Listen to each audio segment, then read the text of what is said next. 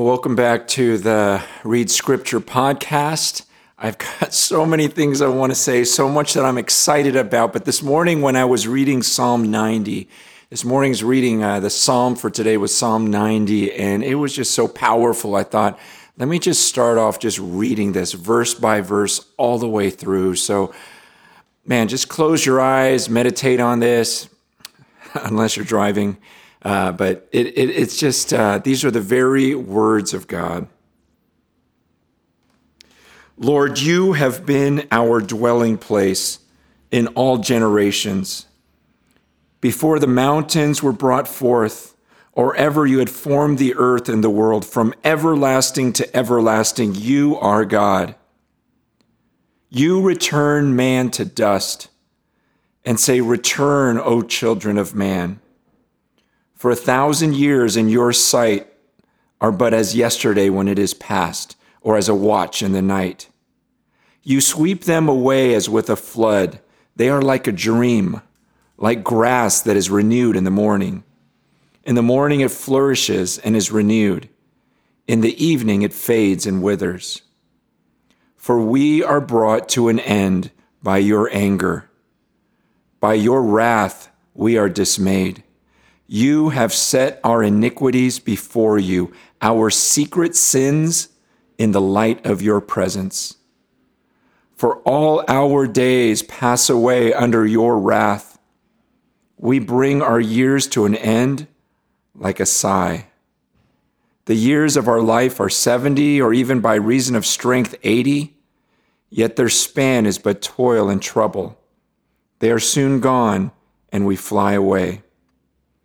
Who considers the power of your anger and your wrath according to the fear of you? So teach us to number our days that we may get a heart of wisdom.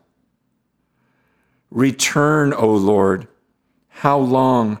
Have pity on your servants. Satisfy us in the morning with your steadfast love, that we may rejoice and be glad all our days.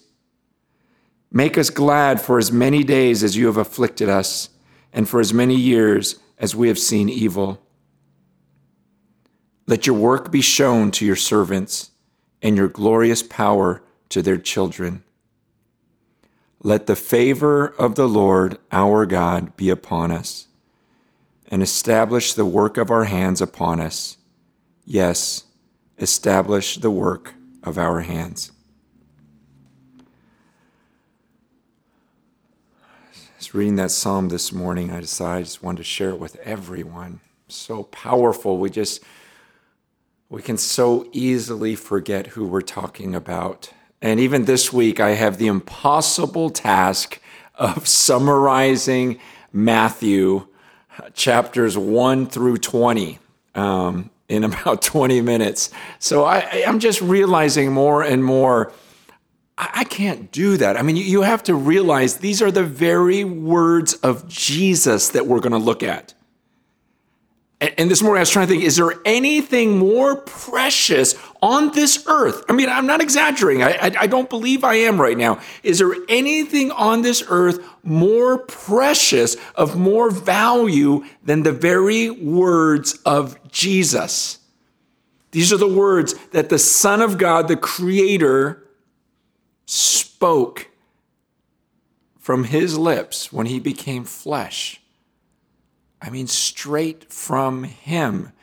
And so, in a lot of ways, I, am realizing it would be wrong for me to try to summarize all of these chapters and all of these words. That's why I really hope that you are reading along with us. Remember, the point of this podcast, the point of Read Scripture, is we want people all around the world alone, not needing a podcast, not needing anything else. I mean, this is just my encouragement to you to get alone with the Word of God that you would just be quiet before Him and just read for yourself because there's so much false teaching out there too. There are so many people and so many cults that have started by someone taking a verse here or a verse there and piecing a whole theology around it. And I'm seeing people get caught up in this by some uh, scholar who says, "Oh, we found this verb here, and what it really means is this, this, this, this."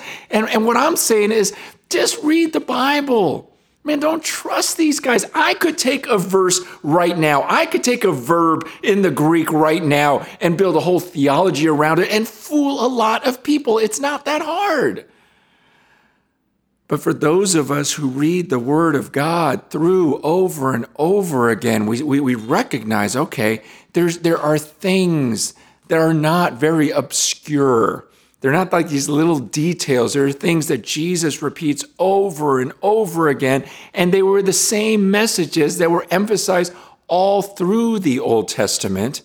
And if you could just get a flow for the reading of Scripture and see the common themes and see the things that are repeated over and over again, then when these people come and they can quote their two or three verses out of context, you'll see it. And you go, gosh, that's not what I see in God. That's not what I see in the flow of Scripture.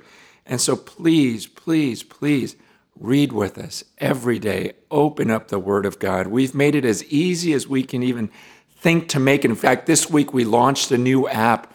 Um, if you go to the iTunes store, the Read Scripture app, so every day just comes up. It's beautifully made, and it just it even gives you an overview of, of the books of the Bible and the in the most simple and uh, creative way we could come up with. Uh, why? Because we want people alone in the presence of God with His Word, so we stop believing the lies out there. So please, I hope you're reading along because there's no way on earth that I can summarize what we read this last week um, in a few minutes. But there were some recurring themes that I, I just wanted to bring out three three things in particular, and we're just going to kind of flow through this that I, I saw Jesus repeating a lot.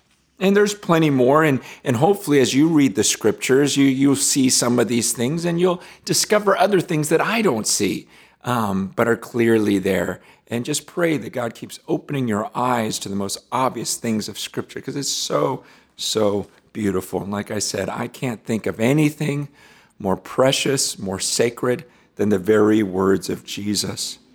But I, guess what jumped out to me this, this year as I was reading through Matthew was this element of faith. That was kind of, I mean, I, of course, I knew it was in there, but I, I just saw it over and over this last week. The idea of just truly, truly believing um, in what Jesus is able to do through us and what he's able to do through our prayers. Uh, but you see it in chapter 8, uh, where he says in, in verse 10, uh, this, this is the, the story of the centurion who says, Hey, my servant is lying paralyzed, he's suffering. And, and the, the servant just, just says to Jesus, You know, hey you you can go. You can do this. You don't even have to come to my place. Like i know your power. And jesus says in verse 10 when jesus heard this he marveled and said to those who followed him truly i tell you with no one in israel have i found such faith. I, I love that that phrase because jesus marveled like, like everyone was always marveling at him, like, oh my gosh, look what he just did. He raised the dead. He healed a paralyzed person. You know, it's it, he's walking on water. It was terrifying. Everyone was marveling at his works. But here he act Jesus actually marvels when he hears the faith of this centurion. And he goes, Wow, I haven't seen this kind of faith in all of Israel. And uh, and, and it's a theme you see over and over because like in chapter two uh, I'm sorry, in chapter 9, verse 2, it says, Behold, some people brought to him a paralytic lying on a bed, and when Jesus saw their faith, he said to the paralytic, Take heart, my son, your sins are forgiven.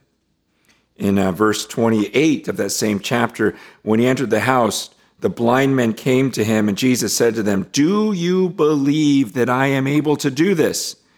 They said to him, Yes, Lord. And he touched their eyes, saying, According to your faith, be it done to you. Again, it's, it's Jesus going, Gosh, look at that faith. You know what? I'm going to heal you. In chapter 13, in uh, verse 58, this is really interesting um, because he's talking about being in Nazareth. And in, in verse 58, he says, He did not do many mighty works there because of their unbelief. So, again, that theme here, he marvels at someone's faith. He goes, Hey, do you believe I can do this? Yep, then I'm going to heal you. He looks at people's faith and he says, Because of this faith, I'm going to heal you. But then he gets to Nazareth and it says, Because they didn't believe, because of their unbelief, he couldn't do many miracles there. And then it continues on in that theme. Um, in in uh, chapter 14, you have uh, Jesus walking on water and he calls Peter out to him. And remember, when Peter starts looking at the wind, he gets afraid, he begins to sink, cries out, Lord, save me. And Jesus' word was, O you of little faith, why did you doubt? Um, chapter 15, verse 28, he says to the Canaanite woman, O woman, great is your faith. Be it done for you as you desire. And her daughter was healed instantly. Um, trying to look around for more. Chapter 17. Chapter 17, verse, verse uh, starting in verse 16. Uh, the guy was saying, Hey, I brought, brought my, um, my son who is an epileptic. I brought him to your disciples and they couldn't heal him. And it says in verse 17, Jesus answered, Oh, faithless and twisted generation, how long am I to be with you? Then in verse 20, he says to his disciples, Because of your little faith, truly I say to you, if you have faith like the grain of a mustard seed, you will say to this mountain, Move from here to there, and it will move, and nothing will be impossible for you. I, I bring this up because, okay, I grew up in a tradition um, that just really didn't emphasize miracles, didn't emphasize the supernatural. Um, it was a constant warning of be careful, you know, and, and I get it. I, I understand, like, there are abuses of uh, people sometimes, you know, uh, claiming miracles and this or that, but we also can't deny that in Scripture there is this theme of belief. And when we believe, these great things happen, and when we don't believe, we're not going to expect to see great things. And, and here, even he's looking at his disciples and saying, No, you couldn't do it because you didn't have the faith. And, and, and then he uses those words, Oh, faithless and twisted generation. Faithless and twisted generation. That's exactly the generation we live in. Everything's twisted. We, we, we, we kind of mock the idea of faith. Oh, you're just going to get on your knees and pray to God? Well, that's what the whole story of the Bible is about. People who believed, and we weren't twisted. We didn't just look at the concrete, what's in front of us, but we recognize there's something much bigger going on, and that God actually sees everything and is capable of anything. And she is saying, Look, if you had this kind of faith, the things you could be doing, the things you ought to be doing, uh, because of your unbelief, you're not seeing these things. And so, Man, I hope you saw that theme in the scriptures this week, and I hope you're looking at your own life going, gosh, Lord, is there more in store for me? Because this is this is how it hits me. I'm just thinking, oh wait, God, there's more. There's more. I'm just scratching the surface. There's so much more to this. Give me greater faith. Give me greater faith. Give me greater faith. I don't want to be a part of this twisted generation that only believes in what they can see in front of them and work and work and work with my hands um, and not really getting on my knees and not really walking around with a confidence, knowing that God sees everything that I do and He is capable of anything through me. I mean, I'm going to kind of jump to another theme um, that I saw again all through the book of, of Matthew, and, and you saw it even when we were uh, reading Psalm 90 this morning. But the second theme I, I see that uh, just jumped out at me was the reality of judgment. Um, Jesus really did not mince words. Uh, I, I, you know, I'm a dad, and I think about with my kids how, you know, I motivate them by by just telling them all the great things that could happen, and sometimes even reward them for obedience. But I also have warnings for them, and uh, and and then you see Jesus doing the same thing. Like, look, hey, if you don't follow, if you decide to go against my commands, there's there's some serious consequences here and i know it's not popular to talk about this in this day and age but how in the world can you read the book of matthew and say that that jesus was not a god of punishment that jesus was just all hugs and kisses? Um, some of the words that he uses uh, you, you, know even when john the baptist is describing him in uh, in matthew chapter 3 uh, you see in verse 12, um, well, verse 11, he says, I baptize you with water for repentance, but he who is coming after me is mightier than I, whose sandals I'm not worthy to carry. He will baptize you with the Holy Spirit and fire. His winnowing fork is in his hand, and he will clear his threshing floor and gather his wheat into the barn. But the chaff he will burn with unquenchable fire. And then when you look at uh, the very words of Jesus, like you you see in chapter seven. Uh, you know, there's a frightening passage of of just saying that there are those that he'll say in verse 23, I'll declare to them, I never knew you. Depart from me, you workers of lawlessness. He describes a judgment day coming where there will be some who he doesn't know. And he's just going to say to them, Depart from me, you worker of lawlessness. And uh, then he gets very descript. Um, in chapter 10, verse 28, he says, Do not fear those who kill the body, but cannot kill the soul. Rather, fear him who can destroy both body and soul in hell. Uh, you see in chapter 11, verse 20, when he began to denounce the cities this, this passage, uh, this is the one that frightened me the most, I think, this year. Uh, Matthew 11, verse 20. He began to denounce the cities where most of his mighty works had been done because they did not repent. Woe to you, Chorazin! Woe to you, Bethsaida! For if the mighty works done in you had been done in Tyre and Sidon, they would have repented long ago in sackcloth and ashes. But I tell you, it will be more bearable on the day of judgment for Tyre and Sidon than for you. And you, Capernaum, will you be exalted to heaven? You will be brought down to Hades.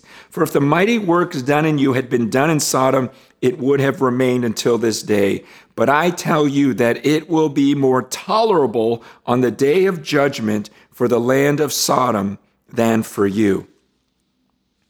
See, Jesus did these miracles in these cities, and he says, Look, other people didn't get the benefit of seeing these miracles. He goes, In fact, if the people in Sodom saw what you guys saw, they would have repented.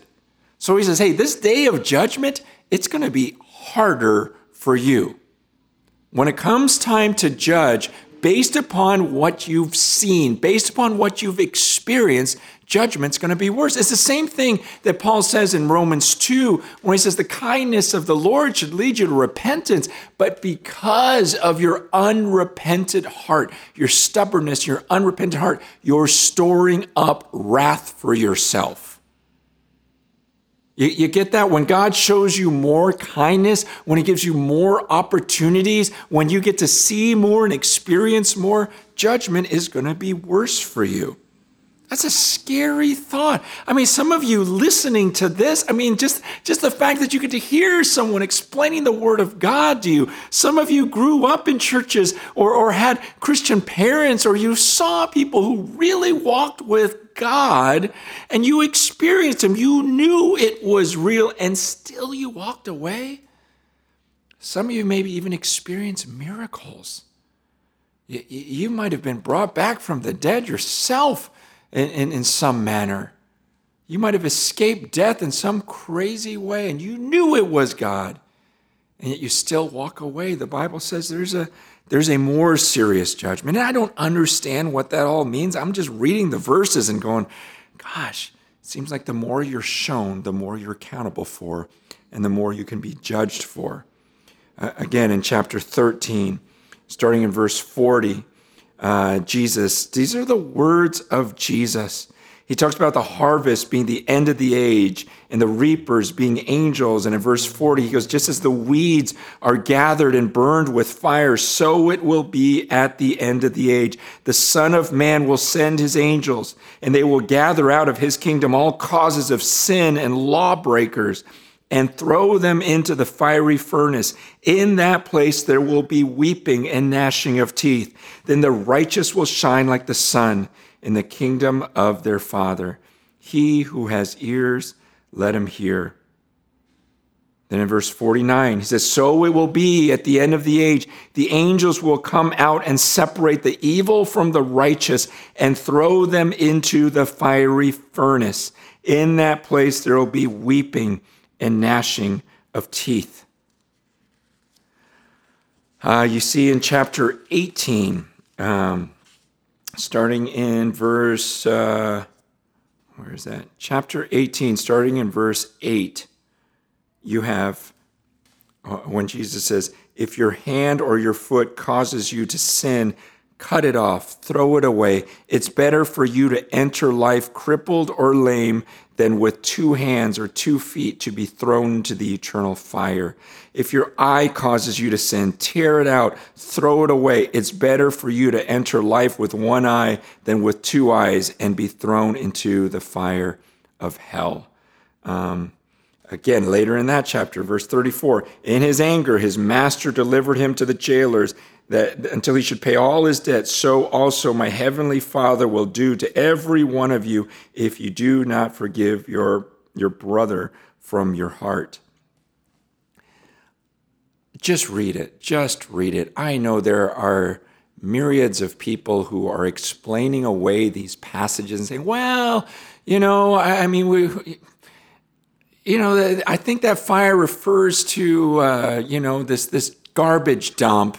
You guys, first of all, there there's no record of any thought of that being a garbage dump until 1600 years after the time of Christ. Okay, there's no proof of that. This again, it's just people taking a word and going, well, you know, actually, gnashing of teeth could mean like, uh, Come on, just read the past. How do you read all of these passages? That's why I'm saying just read it. How do you read it all and go, well, I don't think Jesus really meant that. I don't think he really meant that. I don't think he really meant that. And explain everything, everything, everything away. I'm just saying, gosh, my 10 year old can read this and be terrified by it. Um, it's obvious. What is the obvious thing Jesus is saying is look, if you don't follow me, if you choose to go the path of the world and all these other things that, that seem so entertaining to you, your life is going to be over in a second, and it's just not worth it. Um, but I, I, just just to to me to read this and then to deny future judgment, that's just crazy. I mean, the only way you can come to that conclusion is if you come in with a presupposition. Um, anyone just reading the scriptures would go, "Wow, Jesus was pretty serious." About this day of judgment. And then, and then the last theme, and maybe most important, I mean, how do you really gauge? Uh, the thing that I see Jesus' message over and over again was he's telling people to follow him.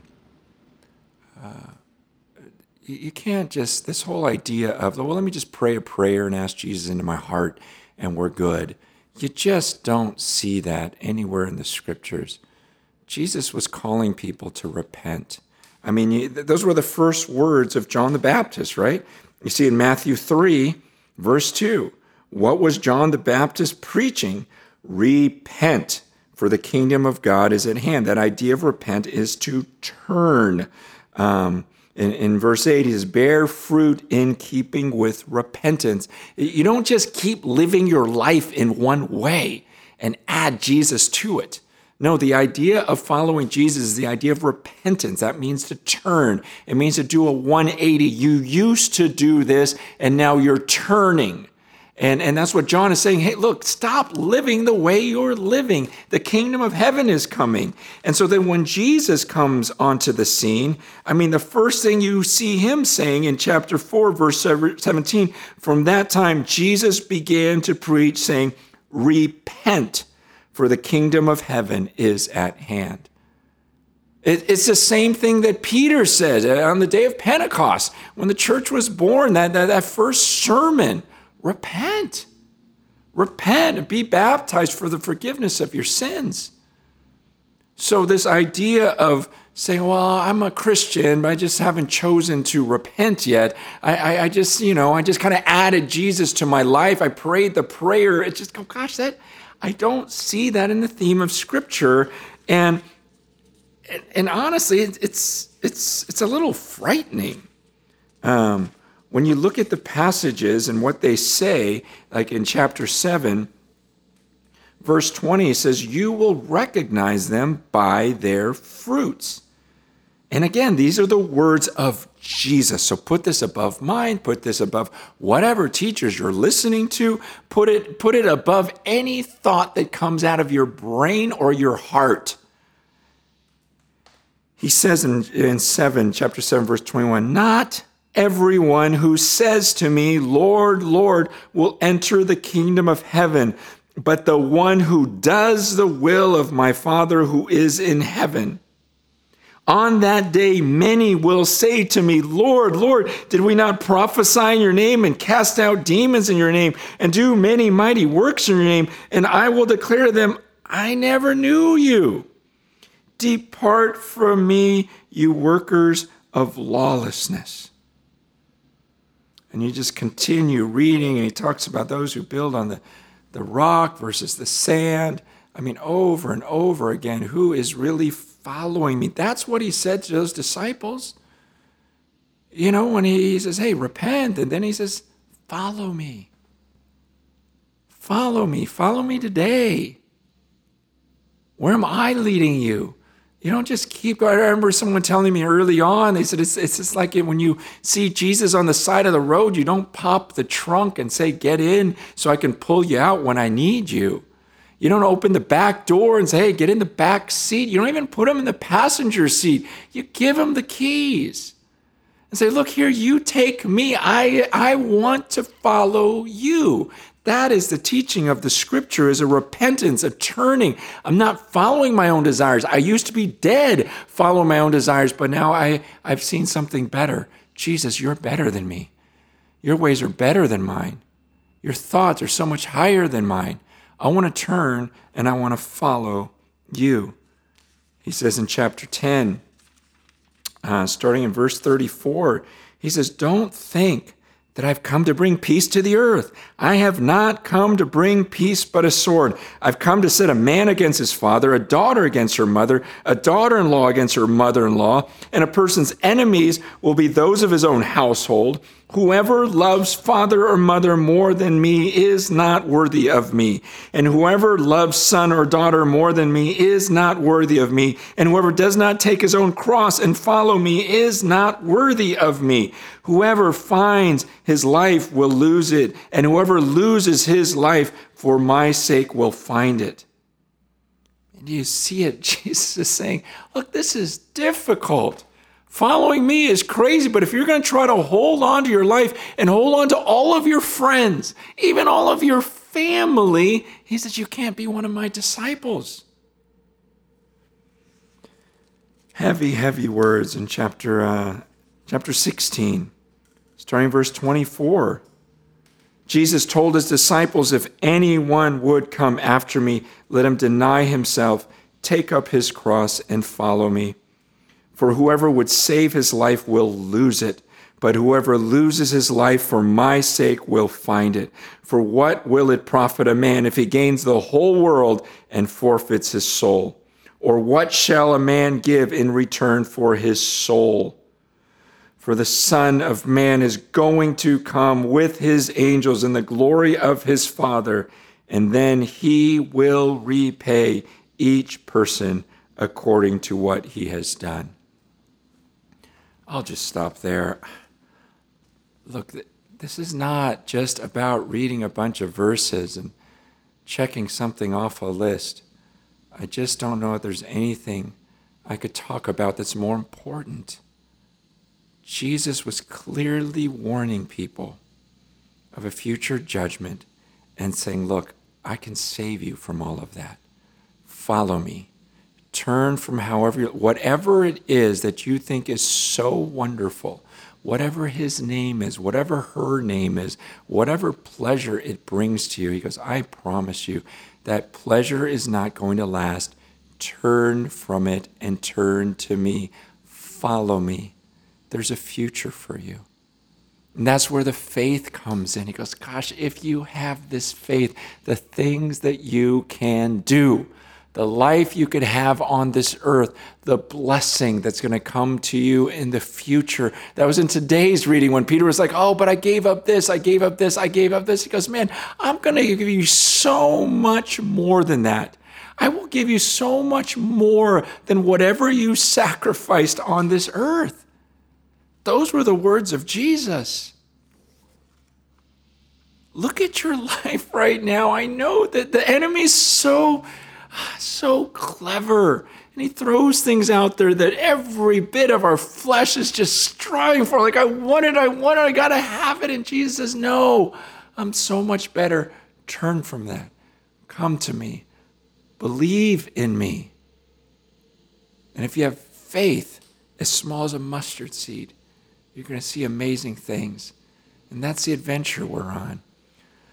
Man, I, I hope you've been uh, diligent in your scriptures and reading them over and over again and getting time alone with God to just purify your mind from all the bad teaching you received during the week, all the messages the world throws out at you. That's why we're saying every day get alone with the Word of God. What did Jesus really say? It's not that complicated. Don't let people lie to you. Don't let Satan pull you away. It's not going to be worth it.